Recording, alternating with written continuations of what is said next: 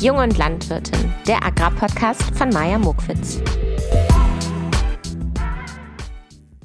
Hallo, ihr lieben Menschen und wie schön, dass ihr wieder eingeschaltet habt.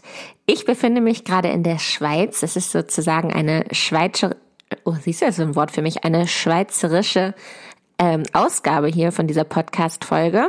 Ich besuche hier gerade meinen Cousin und habe meinen Hund sogar mitgenommen. Ich bin ganz begeistert, dass ich jetzt auch anfange, mal ein bisschen mit ihm zu reisen, denn eigentlich kann ich ja von überall aus arbeiten, aber da er ja so ein Kotzbert ist und mir immer ins Auto kotzt, ich hoffe, ihr esst gerade nicht, ähm, ja, bin ich da immer so ein bisschen gehemmt, ihn wirklich mitzunehmen. Und jetzt bin ich aber auf Zugfahren gekommen. Ich bin richtig begeistert, dass wir gestern hier die Tour nach Zürich äh, ganz gut gemeistert haben. Und jetzt schaue ich gerade aus dem Fenster, aus so einem schweizerischen, niedlichen kleinen Haus mit blauen Fensterläden. Und ähm, hier ist jetzt leider gerade eine Baustelle direkt vor meinem Fenster, aber dahinter sind die wunderschönen Hügel und die ähm, ja romantischen Bauernhöfe, wie man sich die noch vorstellt, mit ungefähr vier Kühen und ähm, ja so hölzernen kleinen zusammengebastelten Hofanlagen.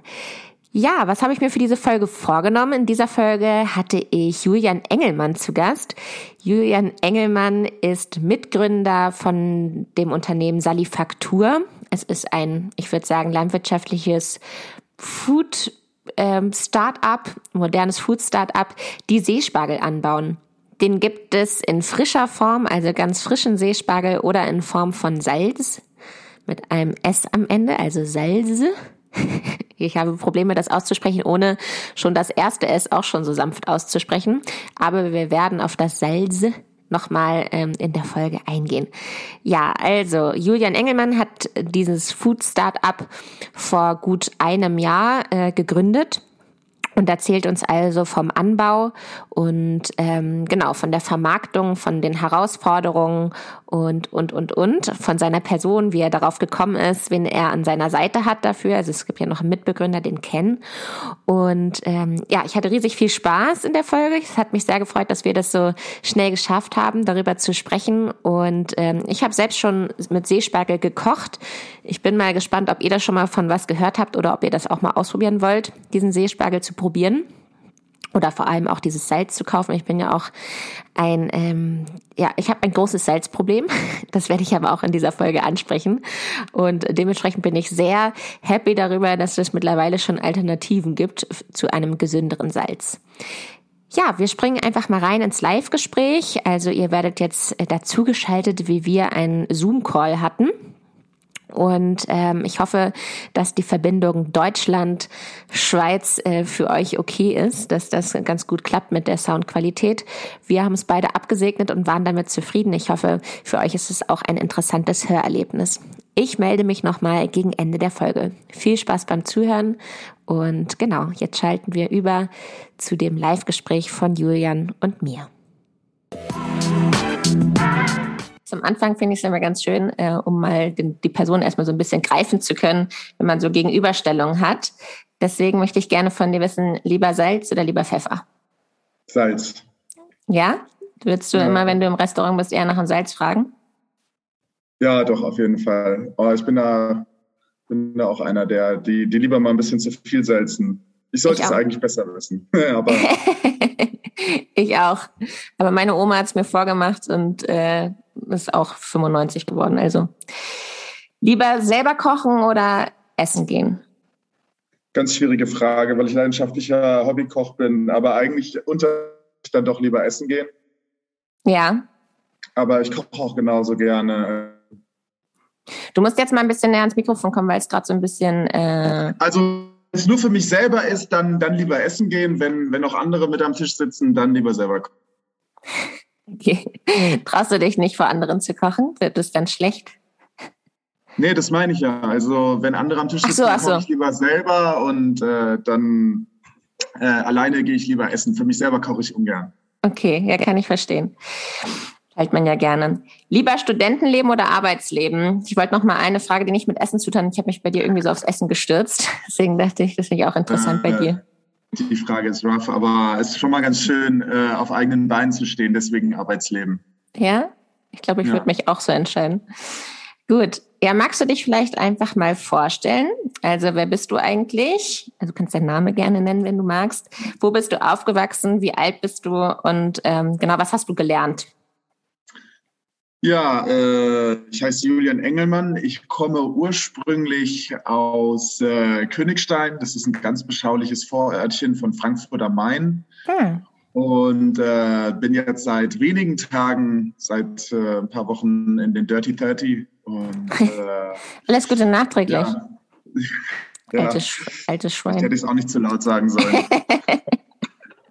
nee, aber äh, ja, was habe ich gelernt? Ich hab, Auf deiner Webseite bist du übrigens noch 29. Das bitte ich jetzt anzupassen. Ja, das lassen wir auch so. Das lassen wir auch so. Forever. Das, das, passt dann. Nee, genau. Nee, ich bin auch äh, zur Schule gegangen, da in der Nähe ähm, in Königstein und habe dann äh, angefangen, für ein Semester BWL zu studieren in Bamberg, fand es aber, mhm. mir war das ein bisschen zu trocken und zu langweilig. Und dann haben meine Eltern gesagt, du hast eine Woche Zeit, dir was Neues zu überlegen. Und dann habe ich eine Doku gesehen äh, Geowissenschaftler, die Entdecker der Erde. Und da habe ich gesagt, okay, Julian, du bist ein Entdecker der Erde, das, das passt auch super zu dir. Und habe dann äh, angefangen, eigentlich sehr leidenschaftlich Geowissenschaften zu studieren, mit dem Fokus auf äh, Lagerstättenkunde, also sowas wie ja, Goldvorkommen und solche Geschichten. Und äh, Planetargeologie und Extraterrestrik. Mhm. Also war alles interessengetrieben und hatte mir immer ausgemalt, dann irgendwann mal vielleicht doch in der Mine im Outback zu landen und da irgendwelche Vorkommen zu räubern. Genau, ja, sowas in der Art. Aber dann doch lieber vielleicht äh, Metalle als, als, als Öl. Und dann habe ich im Studium schon meine äh, heutige Frau kennengelernt, damalige Freundin. Und dann war, wurde schon relativ klar, weil die leidenschaftliche Magdeburgerin ist, äh, dass dieses Leben im Outback irgendwo in der, im australischen Outback in der Mine nicht so ganz familienverträglich ist. Und dann ähm, wurde mir schon so klar, okay, ich muss mich ein bisschen umorientieren und habe dann nach etwas gesucht, wo ich vielleicht doch noch mal so ein paar Ökonomiekurse verbinden kann, aber was nicht so allzu weit weg ist von meinen Geowissenschaften. Und habe dann in Glasgow einen Master gefunden, der heißt Environmental Entrepreneurship, also Unternehmertum mit Umweltbezug. Oh, spannend. Und da ging es mhm. eigentlich so hauptsächlich darum, wie kann man ähm, Umweltschutzkonzepte fahren, die sich dann aber auch äh, wirtschaftlich selber tragen. Mhm. Und dann bin ich da nach Glasgow gegangen und der Master in Glasgow geht für ein Jahr und ähm, ja, bin dort dann das erste Mal im Rahmen dieser ähm, ja, Umweltbubble auf, auf äh, Salicornia aufmerksam geworden. Mhm. Als ein Kommilitone da auch zu mir meinte, ey, schau mal, die machen hier, ähm, die benutzen hier Salzwasser und versalzene Böden, um Landwirtschaft zu betreiben. Mhm. Und äh, ja, das fand ich damals schon. Salicornia ist äh, sozusagen der Begriff äh, für Seespargel, um das mal genau, zu also übersetzen. Genau, Salicornia, Seespargel, Queller, das ah, ja. ist alles die gleiche Kultur. Ja, das okay. äh, kommt immer darauf an, wenn man fragt den Großhändler, den Einheimischen, ähm, den Franzosen oder den Engländer. Das ähm, ah, ja, ja. antwortet immer anders. Oder Passe Pia Spargel ist auch noch ein Begriff. Deswegen, nee, aber wenn wir darüber sprechen, dann ist es immer die gleiche Kultur. Okay. Und ich bin da in, in Schottland dann das erste Mal darauf aufmerksam geworden und ähm, bin da dann das erste Mal schwanger geworden, will ich mal sagen, mit der Idee, Seespargel anzubauen. Ja, das führt mich auch direkt zu meiner nächsten Frage. Und zwar bist du ja der erste Seespargelfarmer in Deutschland mit noch einem Partner zusammen. Und äh, genau, ich wollte gerne wissen, wie du darauf gekommen bist, wenn du doch gar keinen landwirtschaftlichen Bezug hast. Also genau, was waren so deine Beweggründe, das dann doch zu wagen? Also als wir, als, als dieses, dieser Master sich auch dem, dem Ende neigte, haben, ähm, fing, fing man natürlich schon mal an, wirklich zu überlegen, was kommt danach, was macht man danach. Ich hatte mit meiner Freundin ähm, eine Asienreise gemacht über mehrere Monate. Ja, schön. Und äh, das war, war ja natürlich doch auch schon immer so geprägt, was, was kommt danach. Und da meine Freundin auch aus einem, äh, einer Familie kommt mit landwirtschaftlichem Bezug, ähm, und ich gerade auch die, diese, diesen, diesen erste Schnupperstunde in Schottland hatte mit der Landwirtschaft, ähm, war es da die Idee, ja, warum das nicht einfach probieren in Magdeburg.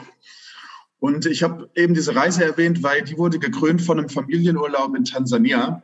Und da war das erste Mal, da war Ken und ich sind da so richtig lange aufeinander getroffen. Denn Ken, mein Mitgründer, äh, der, Mitgründer ist nämlich, genau.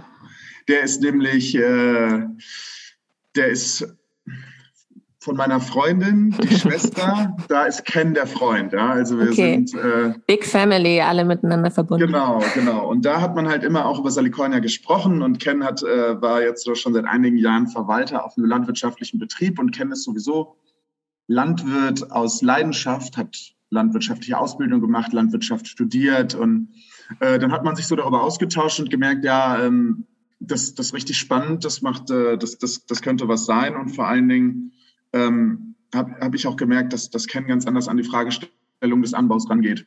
Mhm. Und ähm, so hat sich das dann ergeben, dass man sich dann zusammengetan hat und gesagt haben, lass doch hier äh, in Magdeburg hier was gemeinsam aufbauen. Das ist klar, du kommst auch nach Magdeburg.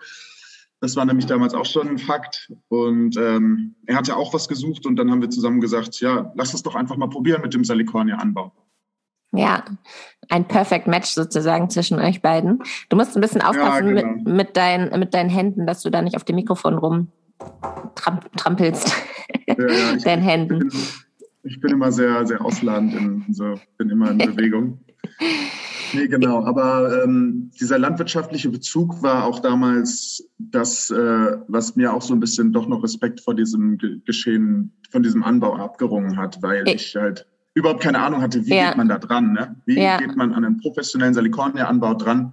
Und das war dann genau da, wo, wo, wo dann Ken mit dazu kam und sagen konnte, so könnten wir es probieren. Und dann wurde schon, hat sich schon relativ klar herausgestellt, ja, ich, ich werde mich mal um den Vertrieb kümmern und eher, eher um den Anbau. Eher um den Anbau. Ja, vielleicht kannst du uns ja trotzdem die nächste Frage beantworten. Ich möchte mir das mal gerne so ein bisschen bildlich mhm. vorstellen. Wie, wie sieht denn das aus? Also Salicornia wächst im Gewächshaus.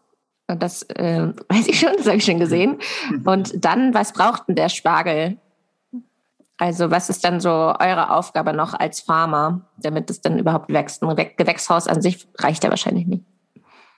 Genau, also ähm, wir mussten uns wirklich erstmal ein Anbausystem überlegen und ähm, haben uns dort dann einfach dafür entschieden, ich würde es mal nennen, über, überdimensionierte Blumenkübel zu bauen. Ähm, mhm. Also einfach große Beeteinfassungen, die mit Folie ausgekleidet sind, weil wir müssen ja den Boden auch vor Salzeintrag schützen. Ja. Und dann kommt in diese überdimensionalen Blumenkübel, kommt dann halt einfach das Kultursubstrat rein, zusammen mit Salz vermischt. Mhm. Und ähm, ja, der, der Salicornia im Zentrum Salz. Das braucht er zum Wachsen. Ohne geht es nicht und man ist da frei in der Auswahl, ob man jetzt Salzwasser oder Salz in den Boden reinbringt. Das ist egal, Hauptsache eins von beidem oder sogar beides geht auch. Ja. Und ähm, es ist dann immer die Kunst, da auch so ein bisschen die Balance zu halten zwischen einem, einer guten Salzkonzentration, die für ein schmackhaftes äh, Profil sorgt beim Salicornia und dass er vernünftig wächst. Aber wenn du zu wenig im Beet drin hast, dann, dann wächst er ganz krüppelig. Mhm. Und, äh, kommt auch nicht so richtig klar.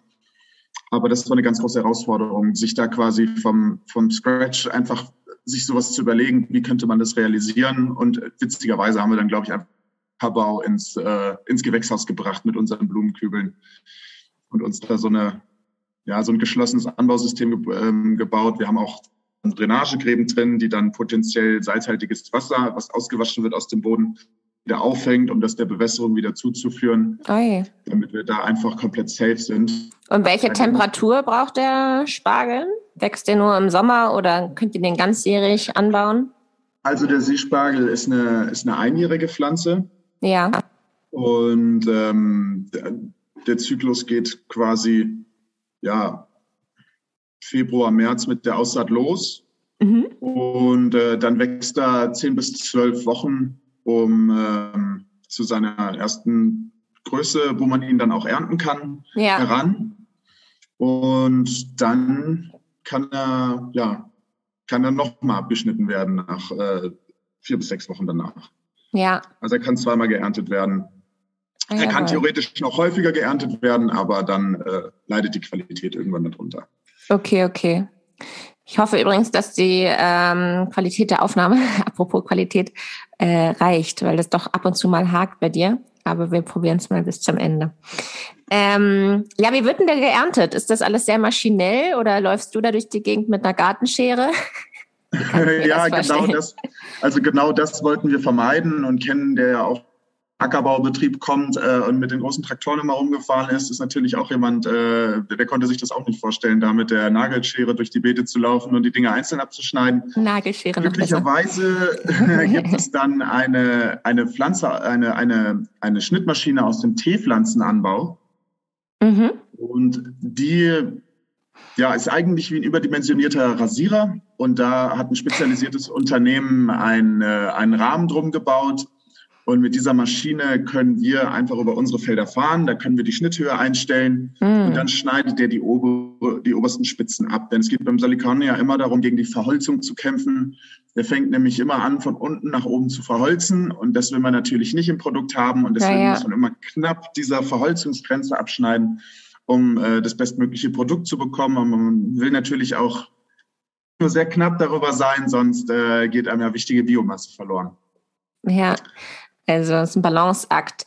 Ähm, jetzt haben wir gerade schon eben mhm. Verholzung gehört. Gibt es noch weitere Herausforderungen, mit denen ihr zu kämpfen habt? Kann euch das kaputt frieren? Ähm, weiß ich nicht, gibt es irgendwelche Befälle, Pilze? Oder ja, seid ihr da also in eurem Gewächshaus safe vor allem? Ja, also wir, wir hatten, wir hatten es in, in einem Feld, das zum Beispiel die Bestandsdichte, dass wir zu dicht ausgesät hatten ah. und ah. äh, es dann dort doch ähm, auch aufgrund zu häufiger Bewässerung auch doch ein bisschen feucht geworden ist und wir dann natürlich auch einen Pilzbefall hatten. Und ähm, dann ist natürlich auch bei so einer neuen Kultur wie Salicornia jetzt auch nicht immer so ganz eindeutig, was ist das genau. Ja, ja. Ähm, und vor allen Dingen ist unser Handlungsspielraum auch deutlich eingeschränkter als jetzt im Weizenanbau, weil äh, die Mittel, die gar nicht die Zulassung haben. Wollte ich gerade sagen, wahrscheinlich ja. gibt es kaum Mittel und dann sind sie noch nicht mal zu Genau, und da wir uns ja auch den, ähm, uns doch nach dem ökologischen Landbau richten wollten, mhm. haben wir ähm, auch eigentlich gesagt, wir wollen eigentlich auf, auf chemische Mittel, soweit es geht, verzichten. Äh, Biozertifizierung können wir aber auch nochmal sprechen, das ist nämlich eine ganz große Herausforderung, aber ja, ähm, gerne. Das, äh, ja, das ist dann schon immer einfach schwierig und da muss man dann einfach schauen. Also wir können halt nur über solche Maßnahmen wie ähm, zum Beispiel äh, Bewässerung zurückstellen oder so, aber mehr Spielraum haben wir dann nicht. Ach also Wahnsinn, das ist ja gar nicht mal so viel Spielraum. Ja, und warum ist das mit, ja? Den ein oder, vielleicht noch das ein oder andere kleine, kleine biologische Düngemittelchen, um die Pflanze zu machen, aber das war es dann auch schon. Ja, und warum ist das schwierig, die Biozertifizierung zu bekommen? Ja, also das muss ja laut EU-Recht im gewachsenen Boden angebaut werden. Mhm. Und wir wollen ja den gewachsenen Boden eigentlich vor Salzeintrag schützen. Mhm. Und dadurch ja, müssen wir eine Folie einziehen zwischen Boden und Substrat. Okay. Und äh, wenn wir dann nämlich bewässern würden und wir hätten diese Folie nicht dazwischen, dann würde ja immer Salz aus dem Substrat ausgewaschen werden und in den Boden reinlaufen. Ja. Und dann wären wir zwar biozertifiziert, aber wir würden den Boden kaputt machen. Hm. Ja, dann sieht es auf dem Papier gut aus, aber in der Umsetzung eben nicht, ne? Genau, genau. Wie das ja, ja doch hin und wieder mal so ist, ähm, ja. ist natürlich dann in der Praxis das alles wieder ein bisschen schwieriger. Und das ist wirklich sehr schade, weil äh, gerade Salicordia ist ein Produkt, das wäre eigentlich prädestiniert für eine, für eine Vermarktung unter dem Biosiegel. Ja. Gerade weil das ja auch ein äh, Käuferstamm ist, der sehr aufgeschlossen ist gegenüber neuen Innovationen im Gemüsebereich und ja. auch da bereit ist, mehr zu bezahlen. Und deswegen, das ist eins, auch eins der ganz großen Knackpunkte, mit denen äh, das wäre schon, also wenn es da mal irgendwann eine Lösung für geben würde, das wäre wunderbar. Ja, ich wünsche es euch.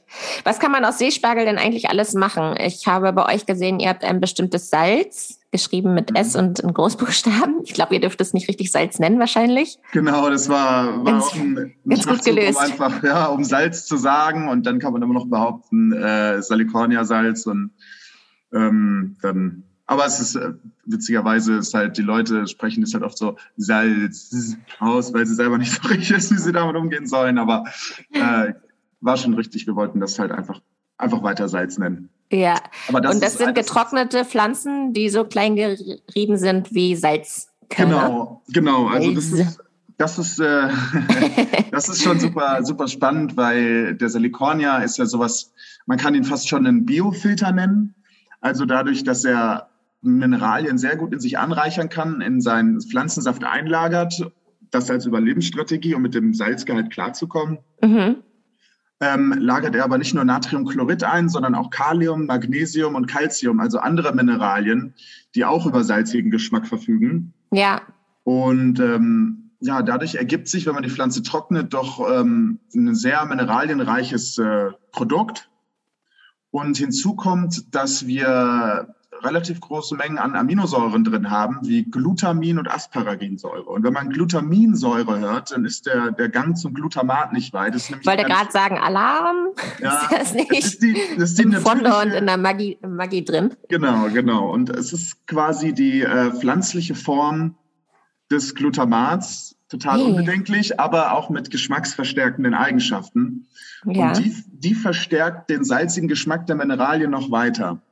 Das heißt, das Pulver schmeckt letztendlich salziger, als der reine Salzgehalt es vermuten lassen sollte. Mhm. Und damit kann man dann seine Mineralienaufnahme effektiv reduzieren, weil Salzkonsum ist ja eigentlich ein, ein Riesenproblem weltweit. Sobald ja. eine, Hier sitzt sobald, ein Problem vor dir, ich habe ein richtig großes ja, Salzproblem. Ich habe es ja auch gesagt. Ich, äh, ich greife auch mittlerweile immer zum Salz mit S am Ende auf jeden Fall jetzt, aber äh, das ist im Restaurant auch nicht immer verfügbar. Aber äh, ja, sobald, sobald auch eine Nation zur industrialisierten ähm, Stufe aufsteigt, äh, geht der Salzkonsum in die Höhe. Und wir sind mhm. hier mit äh, 8 Gramm im Durchschnitt. 5 Gramm sollten wir, 8 Gramm essen wir praktisch. Die Chinesen sind mit 12 Gramm äh, auf dem ersten Platz. Also es ist ein weltweites Problem und hat einen riesen volkswirtschaftlichen Schaden. Und das wäre zum Beispiel ein Lösungsansatz.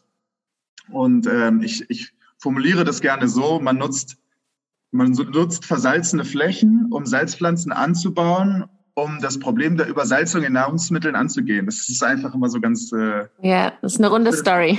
Das ist eine runde Story, ne? Und, ja. Äh, das ist auch das Coole. Aber man kann auch nicht nur ähm, so ein Pflanzensalz aus dem Salicornia machen. Er ist auch in der Küche wahnsinnig vielseitig. Wir haben also. plant, ihr, sorry, plant ihr dieses Salz vorweg sozusagen direkt zu trocknen oder ist es, wenn ihr den frischen Seespargel nicht loswerdet, dass ihr dann daraus das Salz macht oder ist das direkt schon so im Anbauplan sozusagen vorgesehen? Nee, also wir haben, wir haben das, was wir auch nicht verkauft haben, dazu verarbeitet. Das muss man ja, so perfekt. sehen. Aber man muss, ja. man muss auch sehen, dass äh, die Salicornia-Bauern doch mittlerweile auch ein, wir bilden so ein europaweites Netzwerk, hm. wo wir uns auch mit anderen Salicornia-Bauern aus anderen Ländern zusammentun und die verwerten ihre überschüssigen Ernten genauso. Und so wird auch untereinander ausgeholfen mit Salz. Also wenn wir jetzt unser Salz verkaufen, dann ist das äh, gar nicht mehr so unendlich viel von uns, sondern dann kommt das äh, aus, aus EU-Ländern, die ja. einfach auch mit äh, Salicornia anbauen, das dort am Meer tun und äh, das, das bereitstellen im Freilandanbau. Man muss sagen, dass der Gewächshausanbau, um es dann zu trocknen und weiter zu verarbeiten, das ist ähm, einfach auch sehr teuer. Ne? Also Ach so. Das ist mit die teuerste Anbauform für Salicornia und genau. Wo, also in welchen Ländern wird Salicornia noch angebaut? Äh, Holland, Frankreich, Portugal, Spanien, Italien gibt es auch welche. Und warum, warum gab es das nicht in Deutschland? Der größte, der, man muss sagen, der größte Lieferant ist in Israel.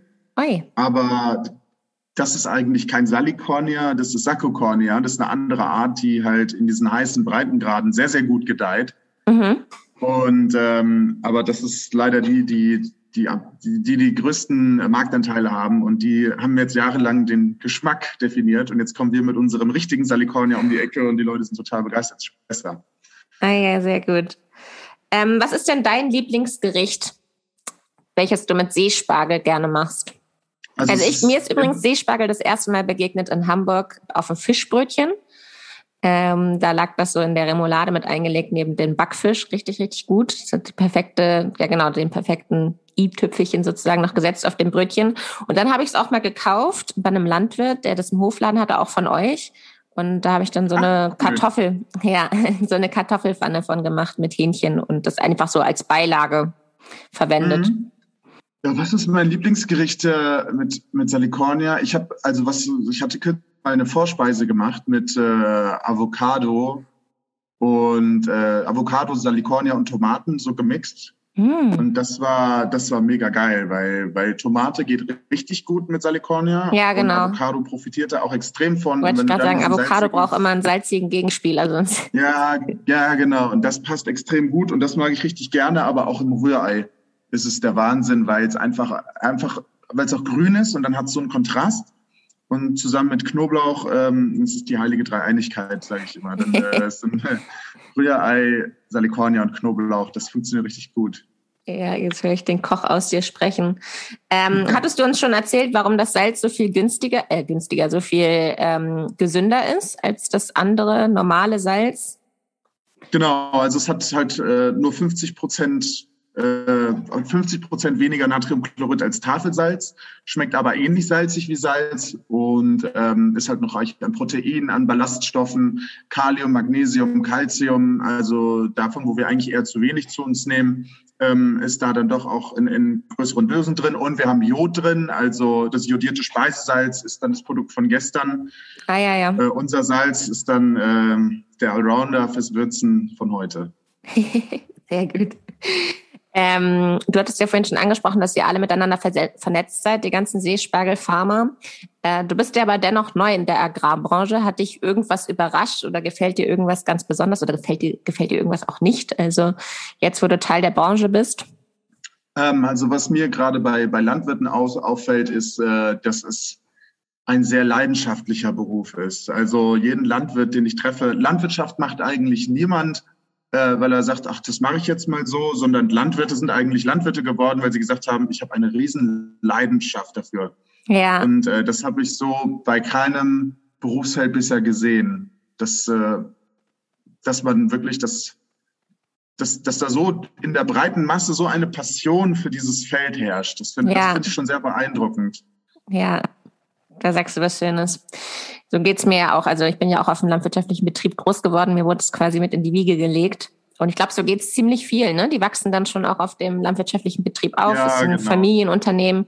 Ich jetzt zum Beispiel in der elften Generation. Ähm, ja, da macht Ui, man das natürlich. In der elften Generation ist es ja. natürlich. Ja.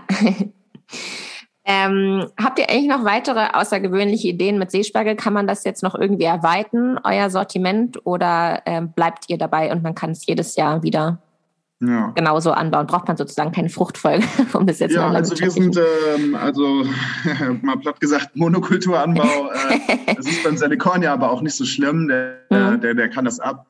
Ähm, aber was machen wir noch? Also wir, wir sind ja eigentlich ein EU-gefördertes Projekt. Die mhm. EU hat ja gesagt, ähm, Versalzung ist ein Riesenthema, Meeresspiegel steigen. Ähm, Salzpflanzen können da eine wichtige Nahrungsquelle der Zukunft zu sein.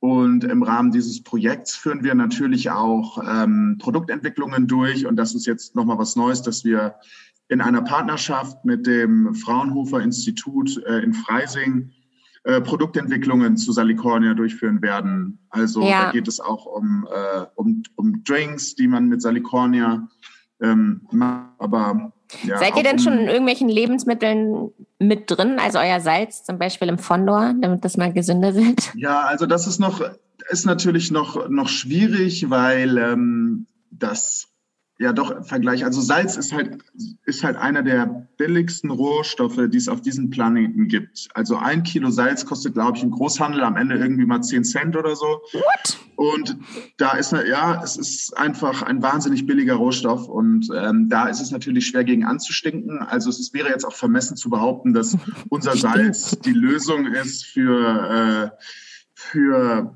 die Fertiggerichte von irgendwelchen Anbietern, um da das Salz zu ersetzen. Wir haben zwar eine nationale Strategie zur Reduzierung von Fett, Salz und Zucker, ähm, ins, die wurde ja ins Leben gerufen mhm.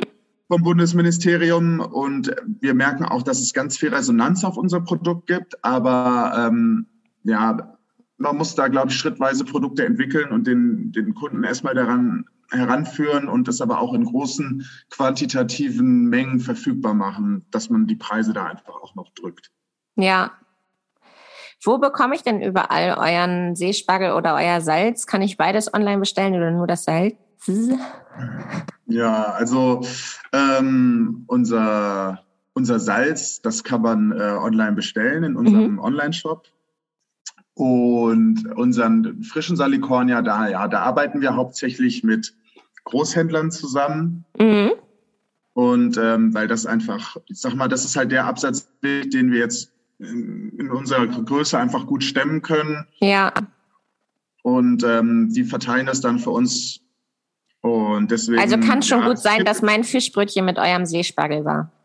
Ja, das kann schon sein. Und ähm, es kann auch, ja, es kann schon, also wenn du in Hamburg bist, kann das schon gut sein, dass der Salicornia dann dort auch von uns ist. Äh, Berlin und Frankfurt haben wir auch Partner, die das, die das vertreiben und ähm, ja.